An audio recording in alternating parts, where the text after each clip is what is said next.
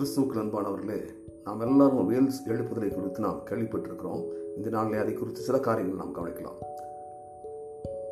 ஆயிரத்தி தொள்ளாயிரத்தி நான்காவது வருடம் நவம்பர் மாதம் வேல்ஸ் தேசத்திலே ஒரு எழுப்புதல் அங்கே உண்டானது. தொடர்ந்து அதை அடுத்து பத்து மாதங்களுக்கு வேல்ஸ் முழுவதுமாக அந்த எழுப்புதலின் அக்கினி பரவியது. ஆஹ் அந்த நேரத்திலே கர்த்தரால் தொடப்பட்ட ஜனங்கள் எல்லாரும் ஜெபத்திலும் ஆராதனையிலும் மூழ்கி இருந்தாங்க. அந்த எழுப்புதல் ஆரம்பித்து இரண்டே மாதங்களிலே முப்பதாயிரம் பேர் ரசிக்கப்பட்டாங்க அதை தொடர்ந்து அடுத்த ஆறு மாதத்தில் கிட்டத்தட்ட ஒரு லட்சம் பேர் கர்த்தரை ஏற்றுக்கொண்டார்கள். இன்றைக்கு இந்த எழுப்புதல் முடிந்து நூறு ஆண்டுகள் ஆன போதிலும் இது கிறிஸ்துவ உலகத்திலே இன்றைக்கு சபை சரித்திரத்திலே ஒரு பெரிய சவாலாக அமைந்திருக்கிறது.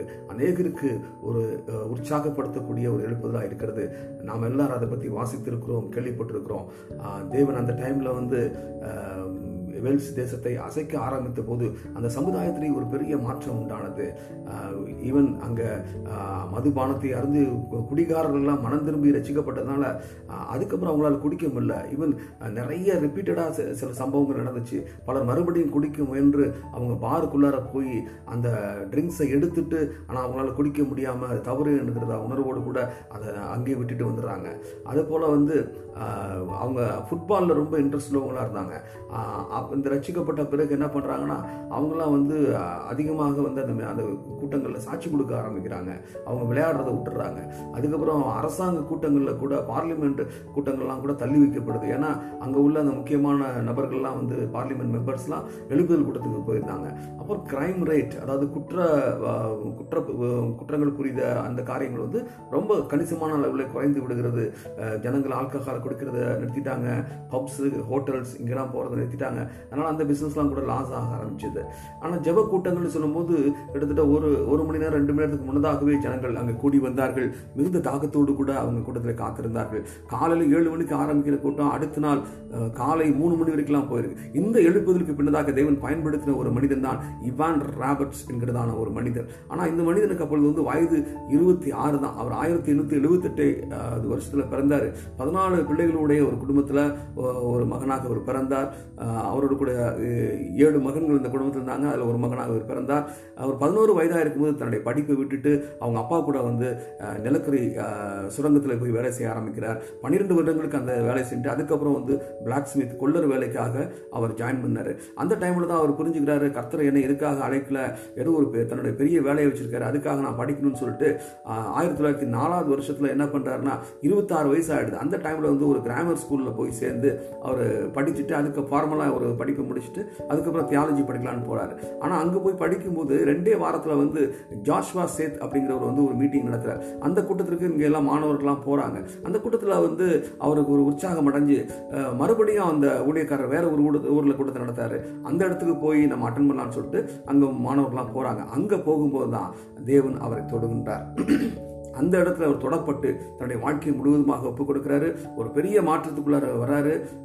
எழுப்புவதற்கான பாரம் அவருக்குள்ளே போகிறது. ஆனால் இந்த மனிதனுடைய வாழ்க்கையிலிருந்து ஒரு நான்கு குறிப்பான காரியங்களை அந்த எழுப்புதலின் ரகசியமாக நாம் அறிந்து கொள்ள முடிகிறது. என்னவென்றால் முதலாவது வந்து தேவனோடு கூட ஒரு நெருங்கிய ஐக்கியத்திலே வாழ்ந்த ஒரு வாலிபனாய் அவர் இருந்தார். இருபத்தி அஞ்சாவது வயதுல என்ன பண்ணுவார்னா ஆ, நடுராத்திரியில எழுந்து தேவனோடு கூட பல மணி நேரங்களை அவர் சிலை செய்வார். அதாவது ஒரு சொல்ல முடியாத ஒரு சந்தோஷம் என்னை தேவன் என்னோட என்னை நிரப்பிட்டு அவரோடு கூட ஒரு மனிதனோடு பேசுவது கூட ஒரு நண்பன் தன்னை நண்பனிடத்தில் பேசுவதை போல நான் தேவனோடு பேசினேன். ரொம்ப க்ளோஸாக வந்து சொல்லப்போனால் தினமும் அவர் வந்து நடராத்திரி ஒரு மணிக்கெல்லாம் அவர் எழும்பி விடிய காலம் அஞ்சு மணி வரைக்கும் தேவனோட ஸ்பெண்ட் பண்ண ஆரம்பிச்சார். இது அப்படி தொடர்ந்து பல மாதங்கள் கிட்டத்தட்ட ஒரு மூணு மாதங்களுக்கு இந்த மாதிரியான சம்பவங்கள் நடந்துச்சுங்கிறார். அதுக்கப்புறம் அவர் வந்து பரிசுத்த ஆவியானோட சத்தத்திற்கு ரொம்ப உணர்வுள்ளவராக இருந்தார். இவர் sensitive to the voice of the holy spirit ஆவியானவர் எங்கே போகணும் அந்த இடத்துக்கு போகிற ஒரு குறிப்பிட்ட ஊருக்கு போக சொல்லி சொன்னார். உடனே கீழ்ப்பிடிந்து அங்க போய் ஒரு ஒரு வாரம் கூட்டம் நடத்தலாம்னு போறார். ஆனா ஒரு வாரத்துல கூட்டம் முடியல. அங்க ஒரு எழுப்புதல் பயங்கரமா உண்டாயிடுச்சு. தொடர்ந்து அவங்க அஞ்சு மாதங்கள் அந்த இடத்துல கூட்டங்கள் நடத்த முடியாத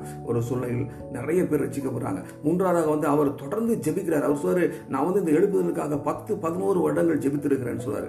இரவு பகலாக அதை ஜெபித்திருக்கிறார். மிகுந்த எழுப்புதலுக்கான ஒரு பாரத்தோடு கூட பல மாதங்கள் வருடங்களாக அவர் ஜெபித்துக் கொண்டிருக்கார். நான்காவதாக தாழ்மையுள்ள மனுஷனாக அவர் இருந்தார். நம்ம பார்க்கிறோம். ரெண்டு நாளாகவும் ஏழு பதினாலு சொல்லுங்கள் என் ஜாமப்பட்ட ஜனங்கள் தங்களை தாழ்த்தி என்று ஒரு வார்த்தையை நம்ம அங்கே பார்க்கிறோம். இவர் அப்படிதான் வந்து சேத் ஜோஷ்வாங்கிற ஒரு எல்லாத்தையும் ஜெபத்தில் நடத்தும்போது சொன்னாரா அஹ், இவங்களெல்லாம் ஆண்டவரை நீங்க வளையுங்கன்னு சொன்னாராம் பென் பண்ணுங்கன்னு சொல்றான் ஆனா சேத் இவர் வந்து அந்த கூட்டத்தில் ஒரு காரியத்தை பிடித்து கொண்டார். என்னன்னா ஆண்டவரை என்னை வளையும் என்று சொல்லி ஜெபிக்கிறார். பென் மீ ஓலார் என்று சொல்லி. அப்புறம் சில நாட்களுக்கு அப்புறம் வேல்ஸ் பூராமே இந்த ஜெபம் பரவிடுச்சு. எல்லாருமே ஆண்டவரை என்னை வளையும். பென் மீ ஓலார் என்று சொல்லி எல்லாரும் ஜெபிக்க ஆரம்பித்தாங்க.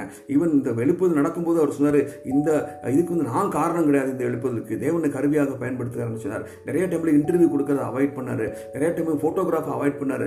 எப்பொழுதும் தன்னை தாழ்மையாக வைத்துக் கொண்டார் தாழ்மை வந்து ஒரு எழுப்புதலுக்கான ஒரு ரகசியமாக இருக்கிறது. ஆகவே தேவன் நம்மை கூட ஆசீர்வதித்து இந்த பாரத தேசத்தில் எழுப்ப போகிற தேவன் அனுப்ப போகிற ஒரு பெரிய எழுப்புதலில் நம் ஒவ்வொருவரையும் தேவன் பயன்படுத்த வேண்டும் என்று வாழ்த்தி தேவன் உங்களை ஆசீர்வதிப்பாராக என்று கூறி விடுக்கிறேன் ஆமேன்.